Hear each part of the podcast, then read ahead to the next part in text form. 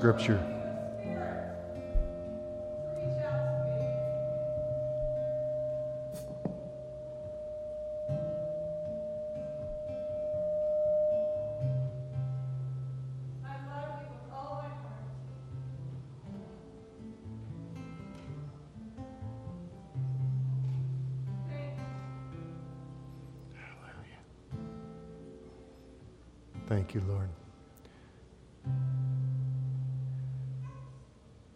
God's word is here to continually remind us of his promises.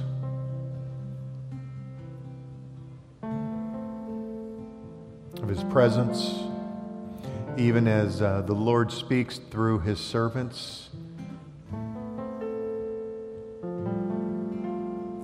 Those words are meant to edify and to encourage us in the midst of the battles as we uh, were hearing the words being read to us from the scriptures here just before the song, realizing that we all go through difficult times.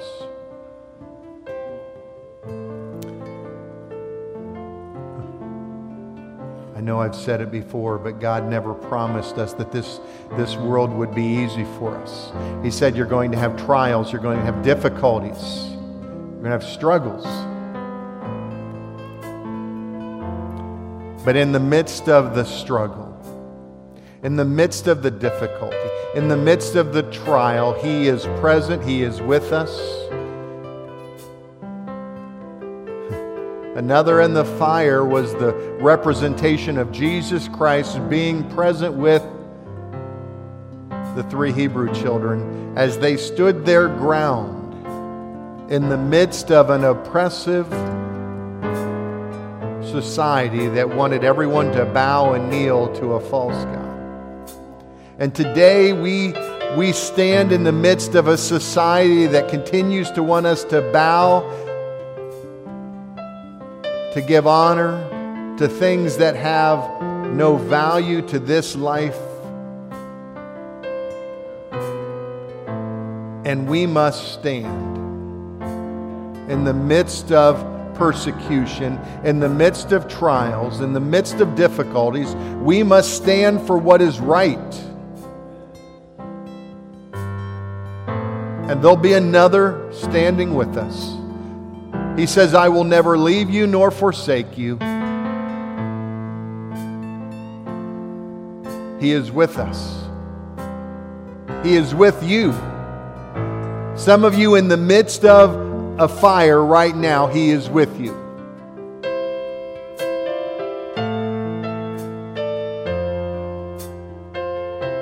In your greatest moment of weakness, His strength has sustained you. Lean into Him, and He will empower you to get through.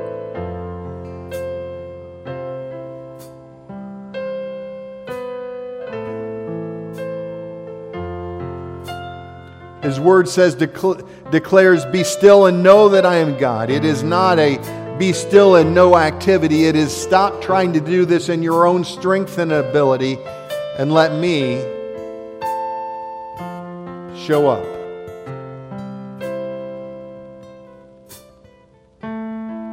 He is here, He is present.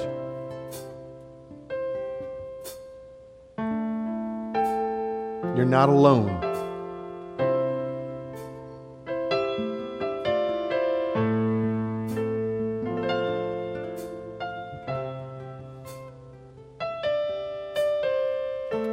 Sing that one more time. if you're in the midst of a difficult time right now in your life, if you're in the midst, you feel like the fire, in the midst of the flood, whatever it is, I'm just going to invite you to come. Find a place to worship here at the altar, and then after a few moments, we'll come and join you in prayer and pray that God would strengthen you, that He would reveal to you that, that another is with you in the midst of your struggle. But I just invite you to step out in faith and see what God will do. Meet Him at the altar here.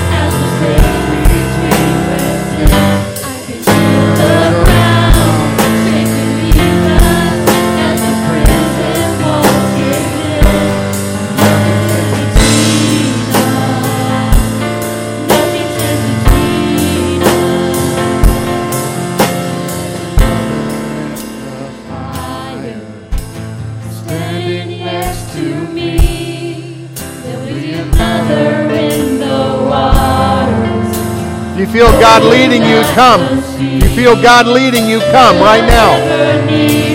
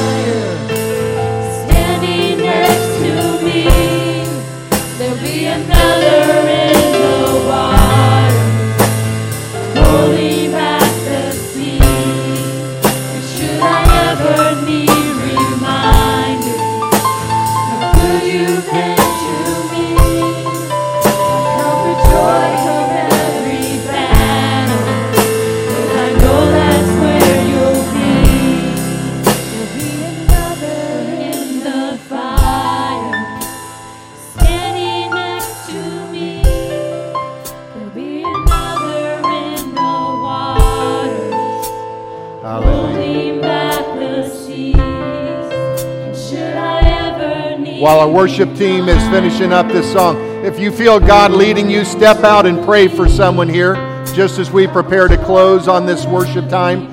Don't sit back. If God's leading you, just go and pray for someone right now.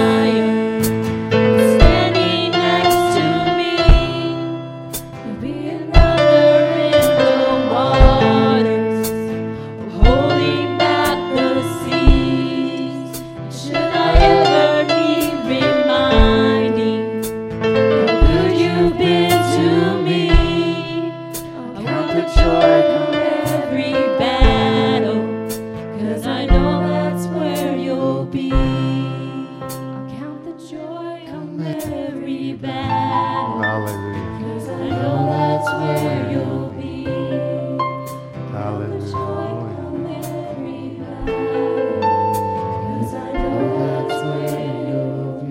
Hallelujah. Thank you, Lord. I love that that verse there. It says, "I'll count the joy come every battle." See, that's the choice that we have in this whole thing. We can't control a lot of other things that are going on, but we get to count the joy come every battle. Because there is joy unspeakable and full of glory in the midst of even our greatest pain. He is there. He is continuing to work and to show himself faithful on our behalf. Not everything is going to go right in life, not everything is going to be fair. But he is always going to be present. Hallelujah. Praise God. Thank you, worship team. You may be seated, church. Just a quick little commercial before we get going, and that is a reminder for all of you who are able to stay and help with our VBS setup and preparation. Uh, that's going to be happening right after service today. And uh, so I just invite you all to stay after and be part. And if you have time this week to serve, um, Christina can use you in an area, even if you may only have two nights. If you give her two nights, there are things that you, you can do um, for two nights. I know uh, JP is serving a couple nights because he's at the firehouse for several, and so uh, he's serving and working in games on a couple nights. So those nights that he is not there, there's there needs to be a fill in in those areas. So um, 6:30 to 8:30 is the time of the VBS. So um, you could talk to Christina right after we're done get that set up for you. Then i'm gonna I'm, i'd like you to watch this this little video clip. It's about a school of ministry uh, that pastor nancy and myself along with several other open bible ministers are in the process of starting here uh, this fall. And um, this just gives you a little clip on it. So go ahead and play it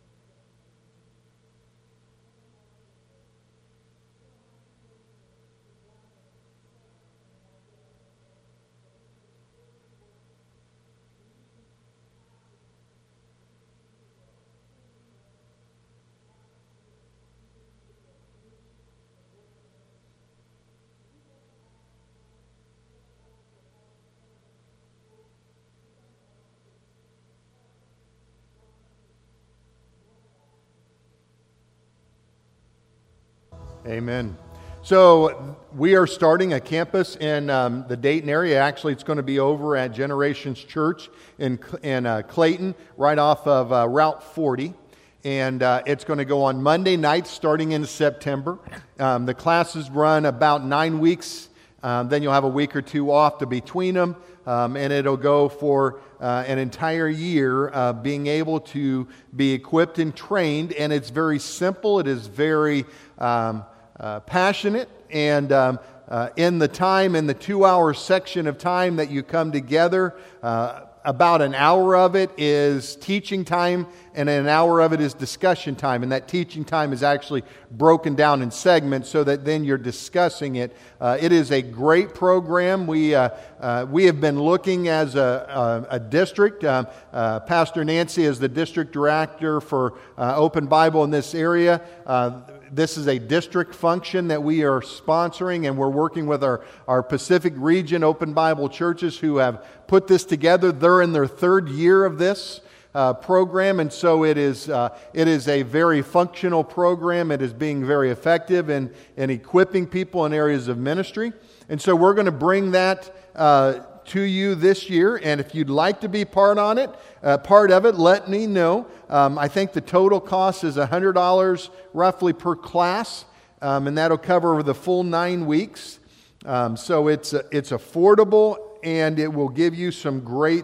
Uh, this first class is foundations. So it gives you that, that solid foundation that will help you to be able to not only understand uh, the different aspects about Open Bible and what we believe, but also gives you some of those basic understandings of what it means to be uh, a follower of Jesus. So I want you to uh, be paying attention to that. We're going to have more information in the weeks ahead, um, but it's uh, end of September is the start time on that. So. Um, Short amount, short amount of time. We met yesterday with uh, Chris Hansler, who is the director of the Pacific Region Discover School, and uh, we really have all the things in place that we need to to launch, and we're going to do that starting here in September. It'll be on Mondays, and it'll be a great time. So I'm excited about it, and I hope you will participate in it. It's just going to be a great area, um, and it's going to lead to some other things down the road for those that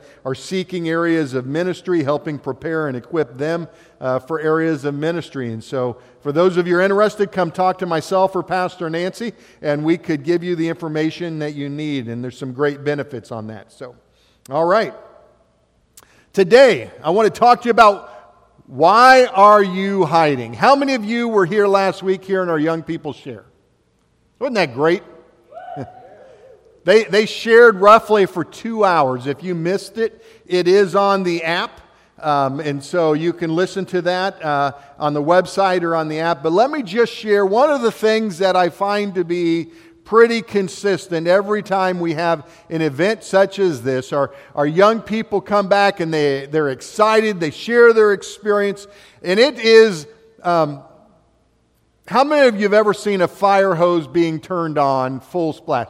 I mean, it can literally lift you out of your seat. You know, it, it'll knock you over. There's so much, there's so much power because it's meant to do a purpose, right? It's not like you're watering your garden. You don't go out there and water a garden with a fire hose. Well, most people don't.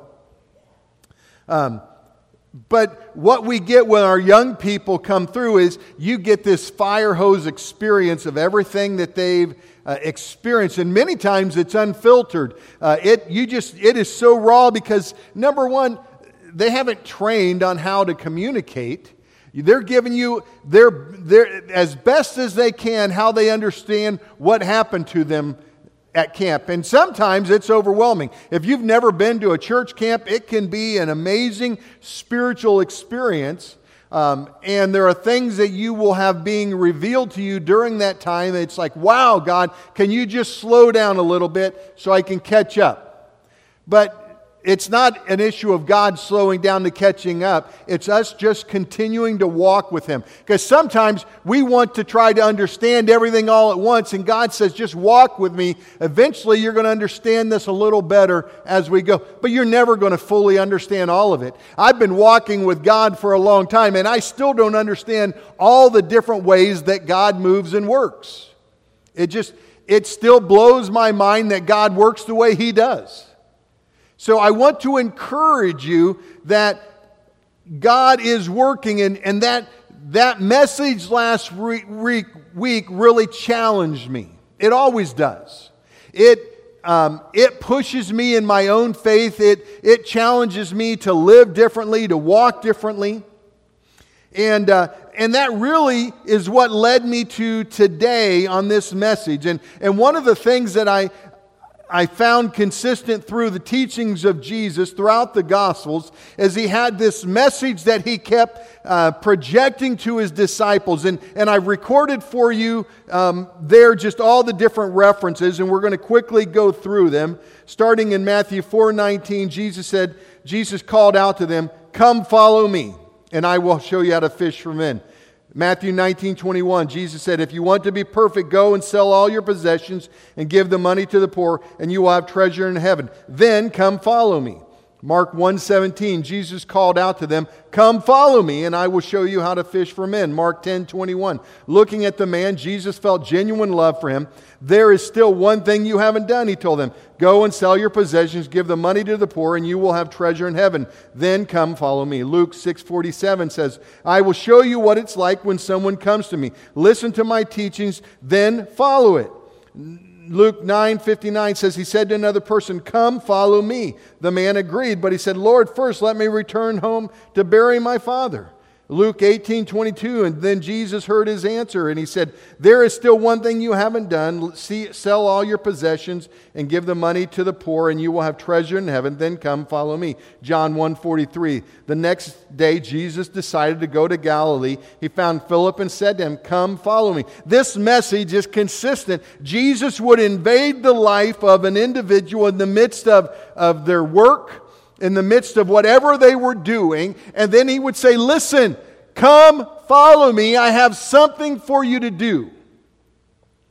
Many of you were that way. You were, you were exposed to the knowledge of Jesus Christ in a situation, and you felt this call from God to come follow Jesus, and you responded. The challenge to come follow was essentially come out of hiding come out of hiding. You have to understand that God knew all of you before you knew Him. Scripture says that He knew you from the foundations of the world, that He knew you while you were in, your, in the womb, that He had relationship with you. So the issue that we're dealing with really is for us coming back to an awareness of who God is, because God knows us, He knows you by name. Now, I know that it is difficult in a church setting when you are not around everybody on a daily basis for you to always know their names. How many of you have encountered somebody in this church today that you did not know their name? Okay. Did you ask it? Or did you just keep talking and hope that no one will you know, give you a quiz on what their name was? One of the things that I make it a practice of doing is when someone comes into church is I get their name.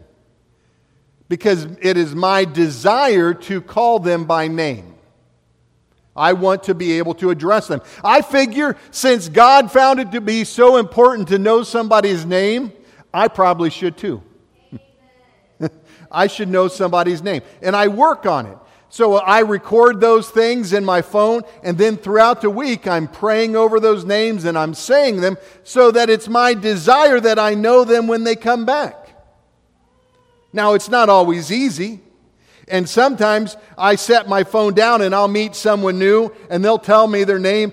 And I, I realize I'm only 52, but as soon as I get back to my chair, it's like, oh my goodness, what was their name? So I'm running through and I'm trying to record it back and, you know, and, and sometimes I have to go back and, and find out again what that is. But the issue is God knew their name.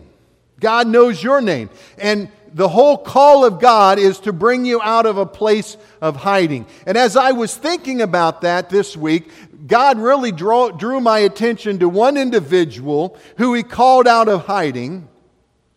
And I'd like to read the, the passage for us today. It's out of the book of Judges, chapter 6, verses 1 through 12.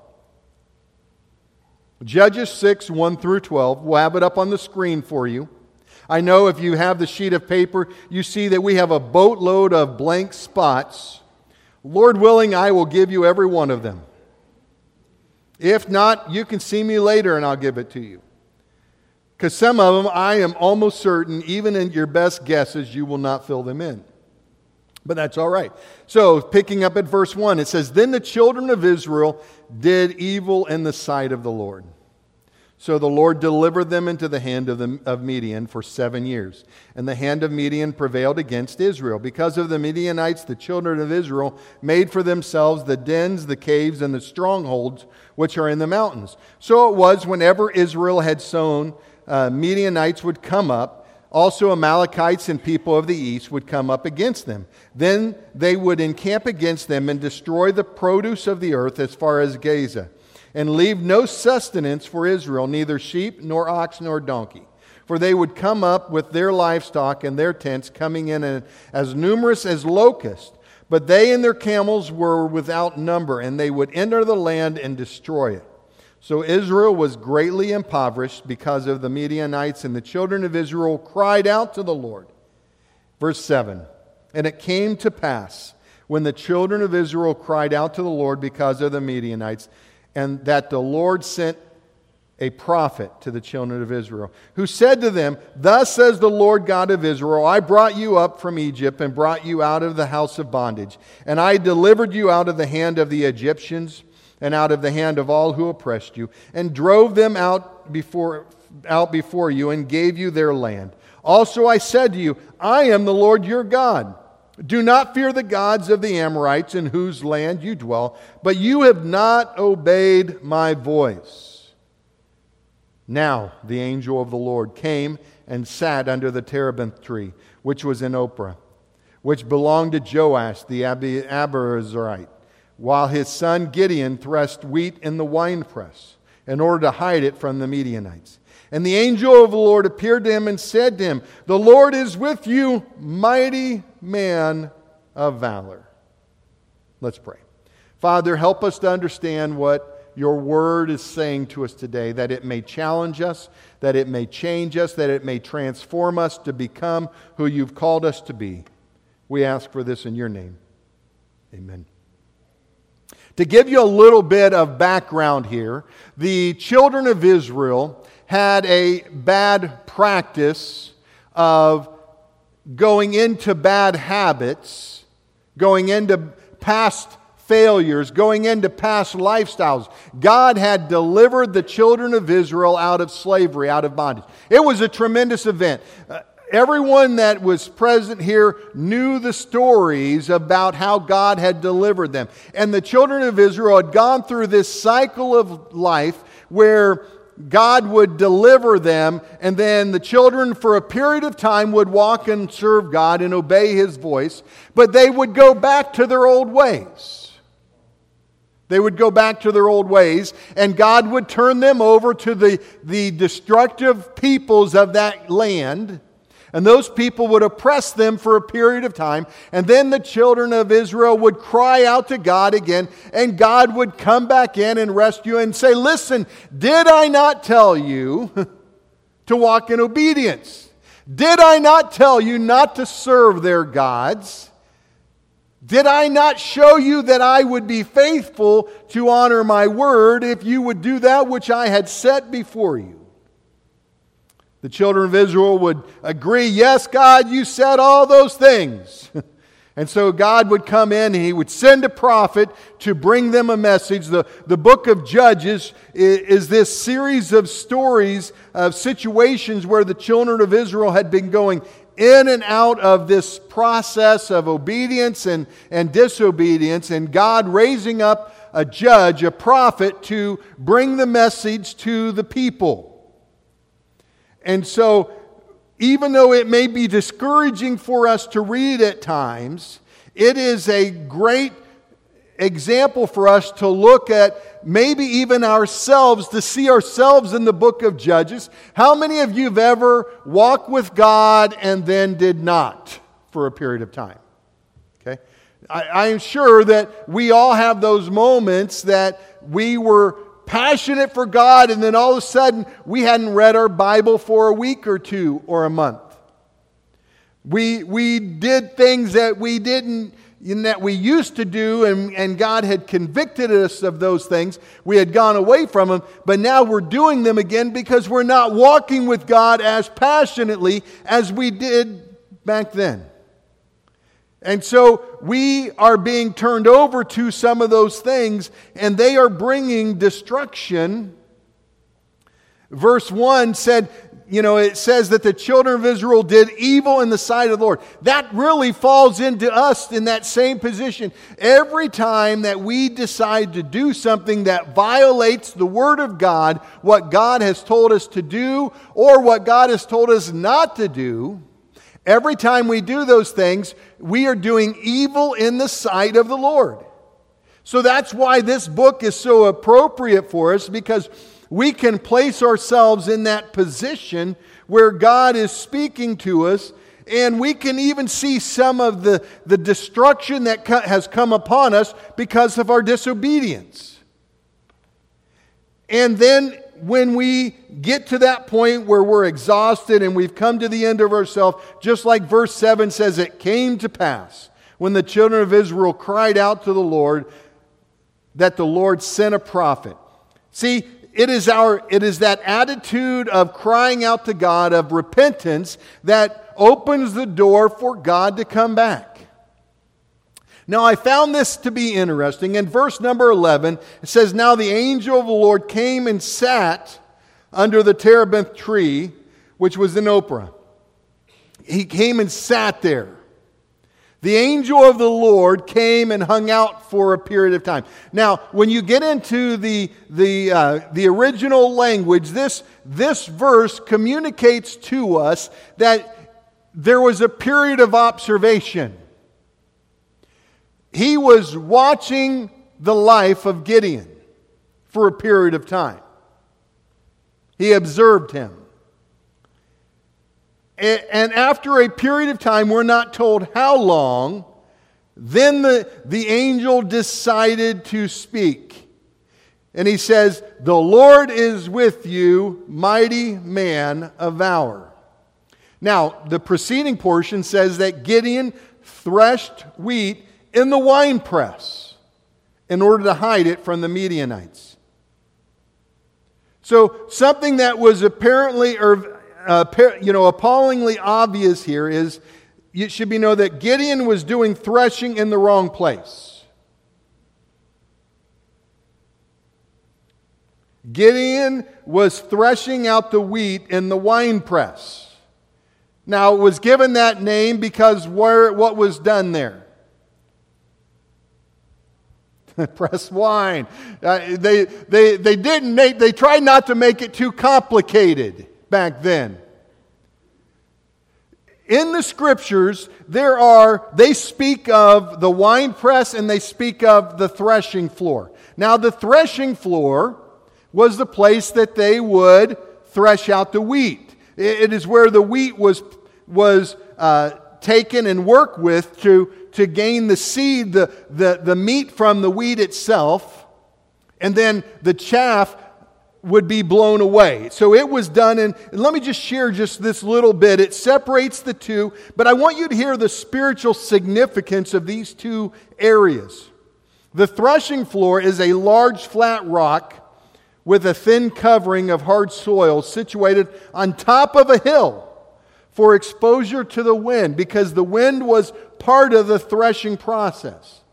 Harvested wheat was placed there. A large piece of wood or stone would be dragged over the wheat to thresh it out.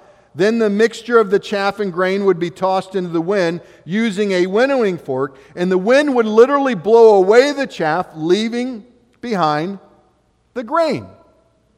So it was a process to bring about um, that which was necessary to eat, to use the grain. The wine press, though, was a giant hollowed out rock, usually in a low lying area where the grapes would, were brought, stamped out with feet to release the juice to make the wine. The biblical significance of the threshing floor and the wine press the threshing floor is, floor is a place of cleansing and separation.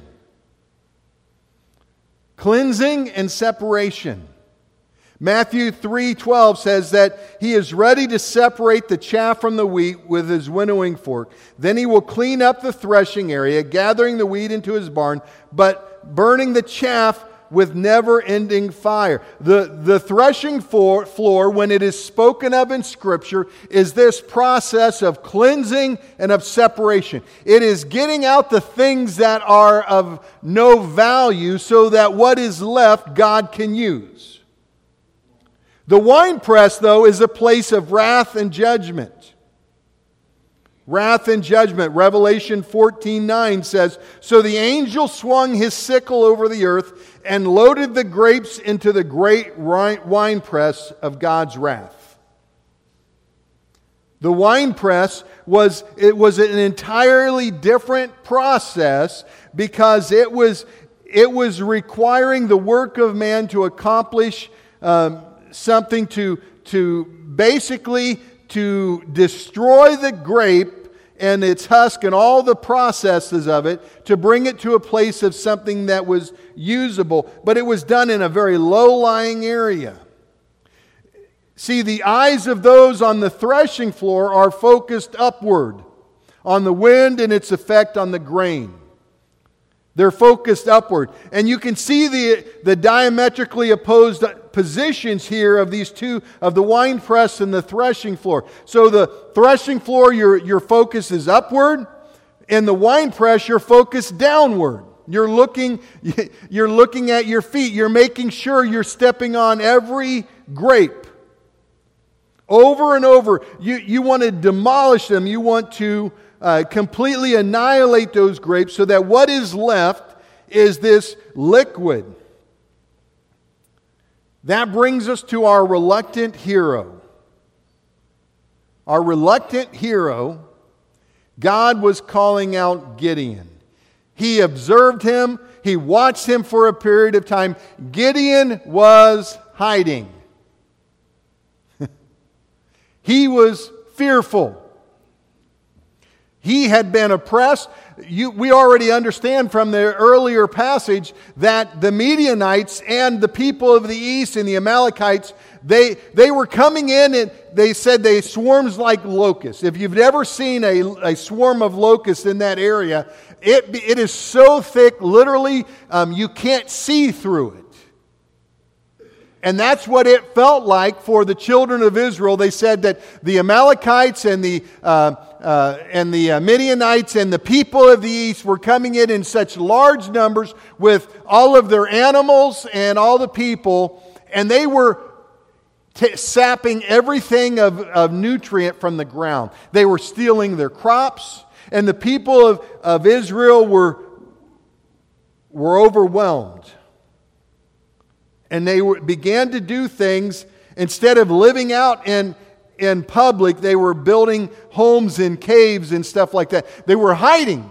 They were living as, as, these, uh, uh, as these men of fear. See, that's the, the amazing thing is God had rescued them from the, the hand of Israel. And delivered them in such amazing ways, parted the, the sea that they could all walk across on dry land. The, you know, you have these, these great things that God had done, and now they are living in fear. I found such significance of that for us today. There are things that, there are times that God has delivered us from some uh, overwhelming situation, and then somebody scares us, something scares us, and we start walking in fear. We start living in fear. And God was calling Gideon out. He said, Listen, Gideon, it's time for you to come out. And I love it. He says, O oh, mighty man of valor. He was in hiding. but God didn't call him for how he was acting, He called him for how he saw him. God said, O mighty man of valor. God wanted Gideon to face the enemy. Gideon was worried about his stuff being taken. God wanted him others focused. Gideon was just worried about being able to save enough wheat to feed his family. God had a bigger plan for him. Gideon was focused on what he couldn't do. God wanted him to just do what he could. See, we look at some of the challenges that we are faced with today, and the first thing we start evaluating is whether or not we can with our necessary resources. And we start listing off all the reasons we can't do it because of our inability in these areas. We give excuses. How many of you have ever given an excuse for why you can't do something? Okay. God wants you to know, He wants you to focus on what you can do with the gifts and talents that you have. See, looking at the threshing floor and the wine press again, the threshing floor does not depend on man's strength. Oxen do the threshing, and the wind does the winnowing. But in the wine press, the wine press is dependent on man's strength and endurance. The wine press is dependent on man's strength. It is, it is a process that is done through you know, a man just, or man or woman just walking around smashing, and it is a long, endurous process. As I was looking at this, and I read through some different things on it, it talked about in our low places, our hideouts, we forget who we are.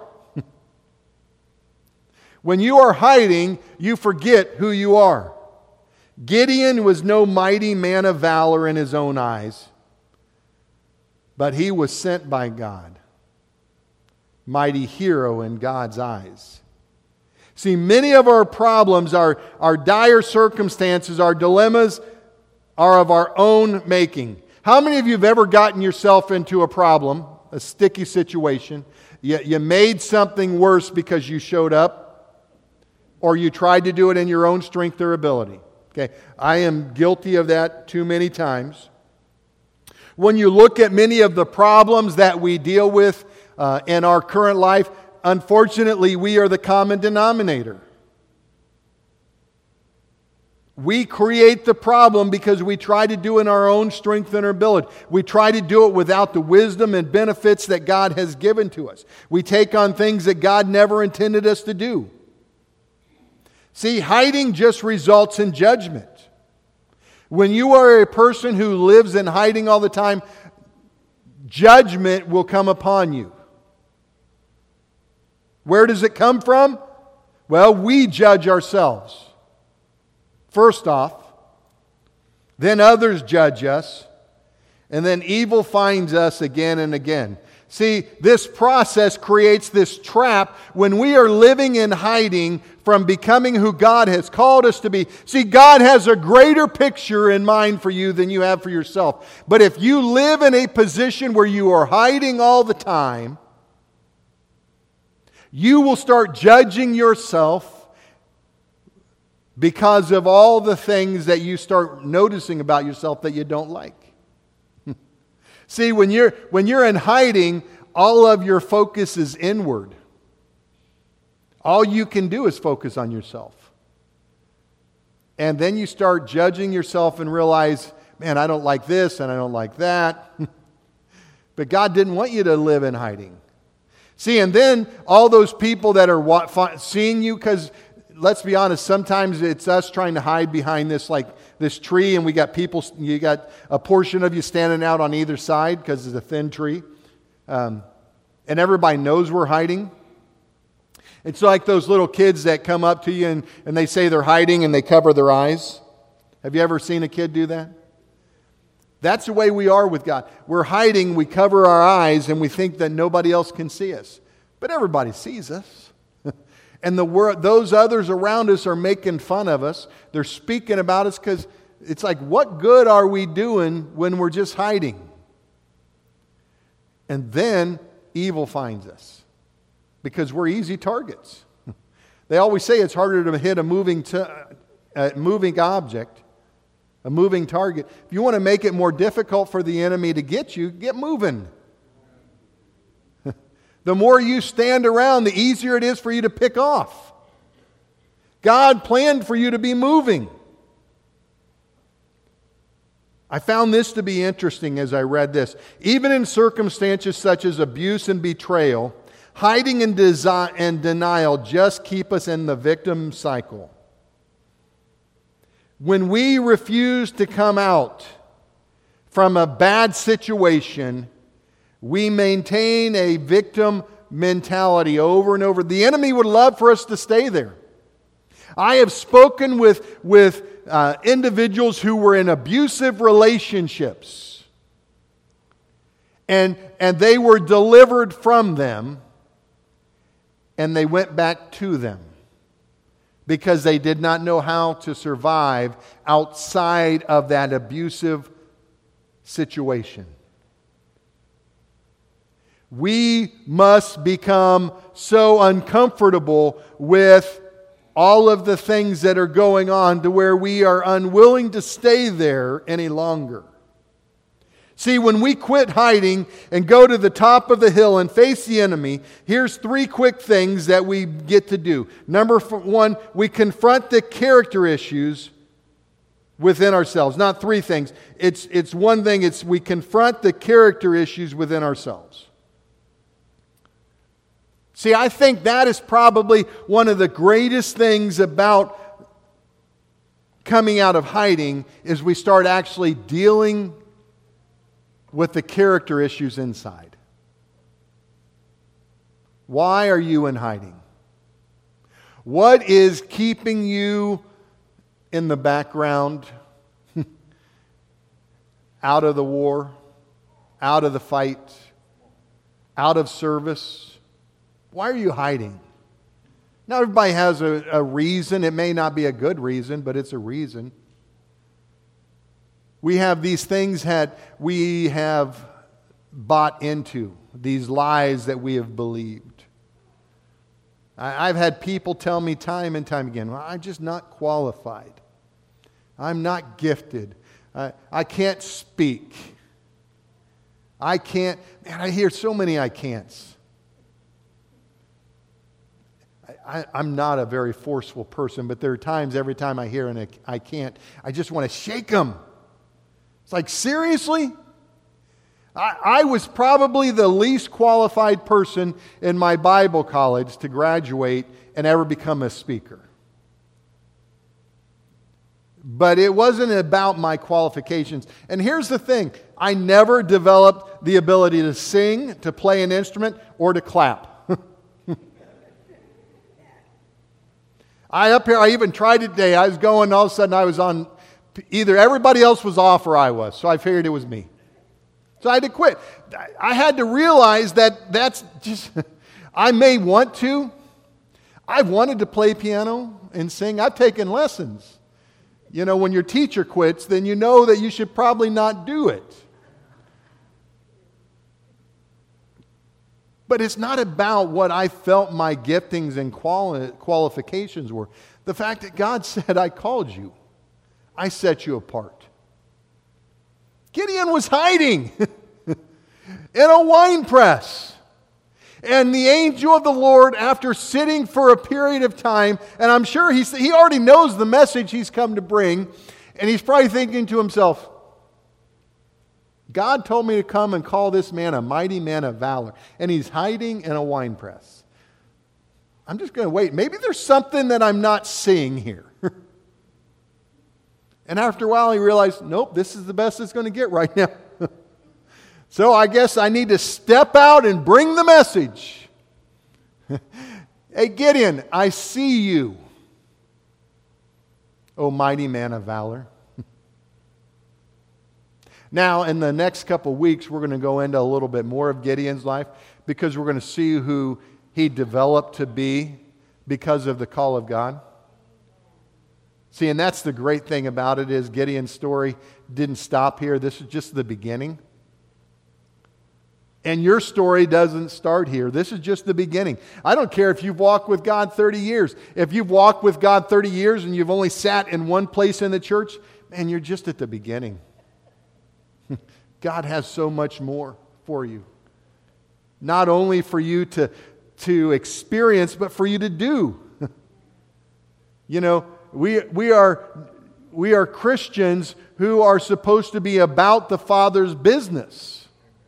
See, a Christian is a little Christ. And Jesus said that I didn't do anything of my own accord, that everything I do, everything that I say is what I hear the Father saying, it's what I see the Father doing. Now, if you're going to say that you are a Christian, that you are a follower of Jesus Christ, it is going to require that you actually do something.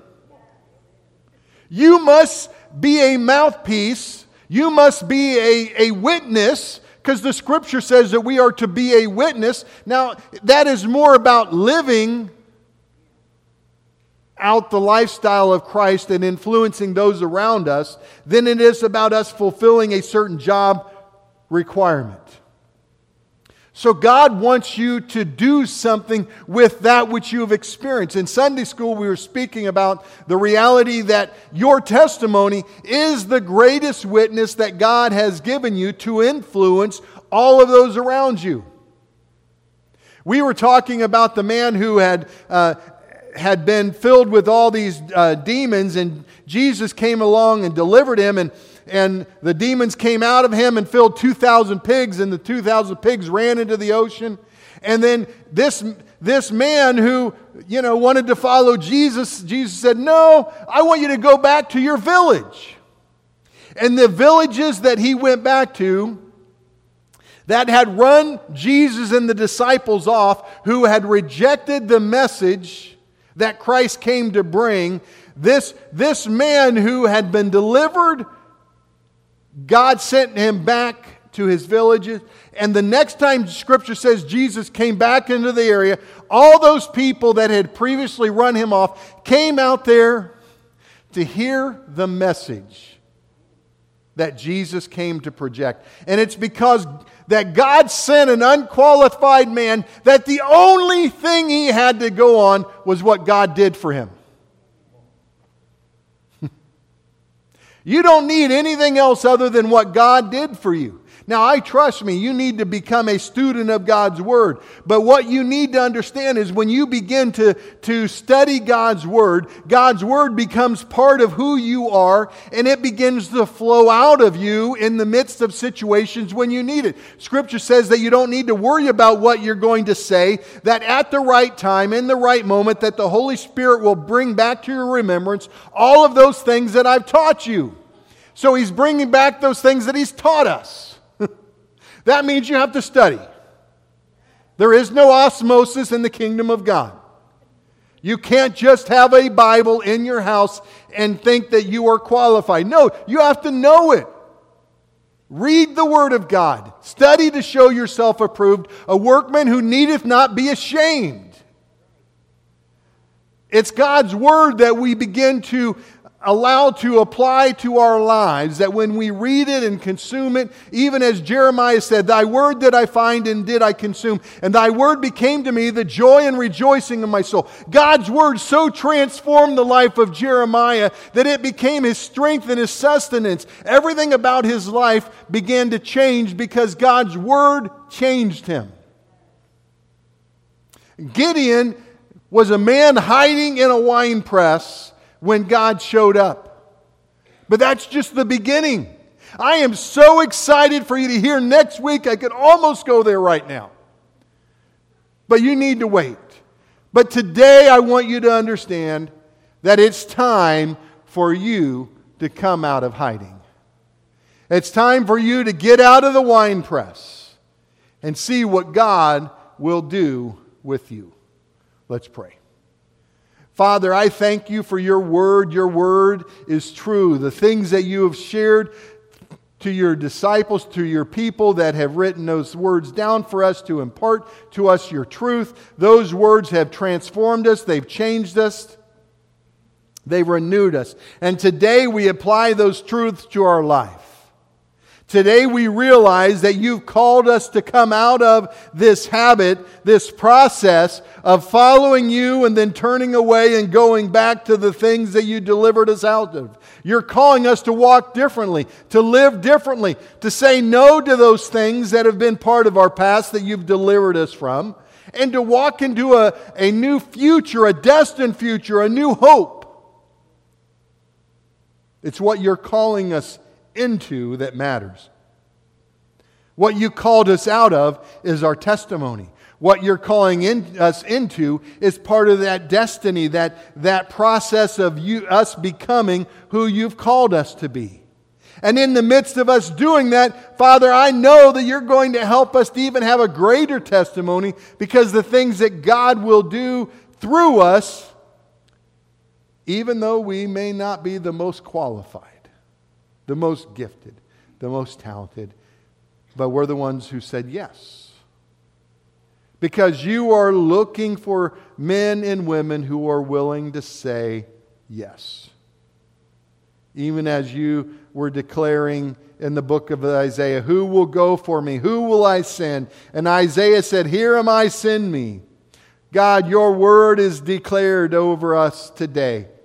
Who will go and do that which you've called us to do? Father, I pray that each one here will say, Yes, Lord, here am I, send me. Let me become that one that takes your message to the lost, to the dying, to the disillusioned, the disheartened. Help me to be that one to bring a message of hope and restoration and redemption to my neighborhood, to my family, to my workplace. Father, help me to come out of hiding, to come out into the light, to walk in the, the process of becoming who you've called me to be this morning. That may be you. That may be the, the description of who you are today is a man of hiding. That you today identify with Gideon. That you've lived in fear of what someone else was going to take from you. That you've lived in fear of what you had to lose. And it's caused you to evaluate yourselves in such a poor way, in such a judgmental way, that has taken from you the literal life that God has given to you. And so, if that's you today, I'm just going to invite you wherever you're seated at, just to stand. And by standing, you're making a decision that you're no longer going to stay in the hiding. So if it is, if you found recognition in Gideon for your life, that you find a person who you identify with, that you were living in fear, but you're not willing to stay there any longer, you want to change how you live, I'm going to invite you to stand. Wherever you're at, just stand and we're going to pray over you here today. We're going to pray that God would empower you to live differently. Thank you, Lord. Thank you, Lord.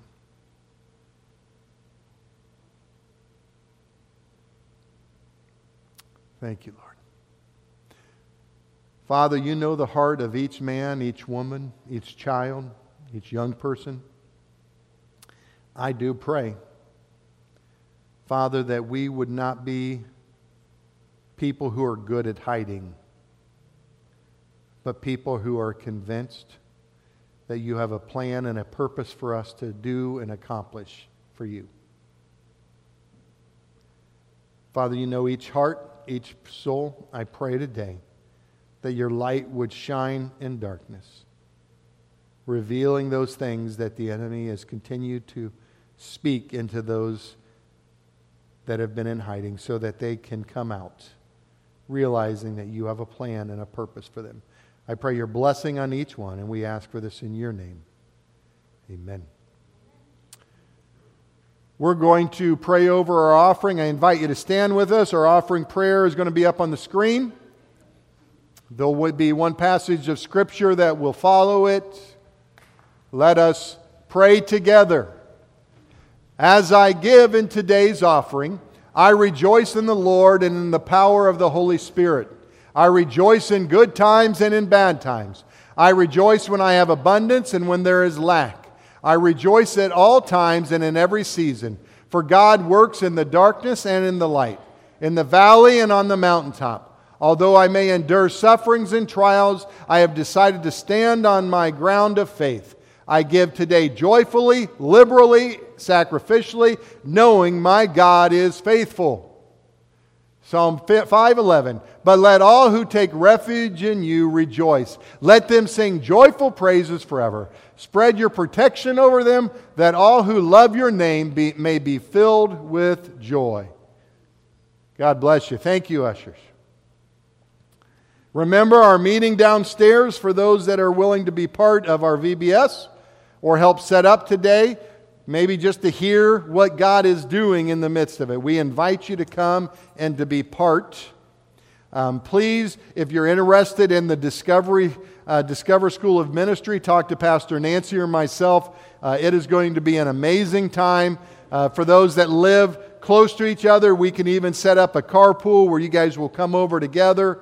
And eventually, we'll probably have a, a campus here at the church but in this beginning stage, we're going to be meeting together over in Clayton area. So God bless you. Love on one another.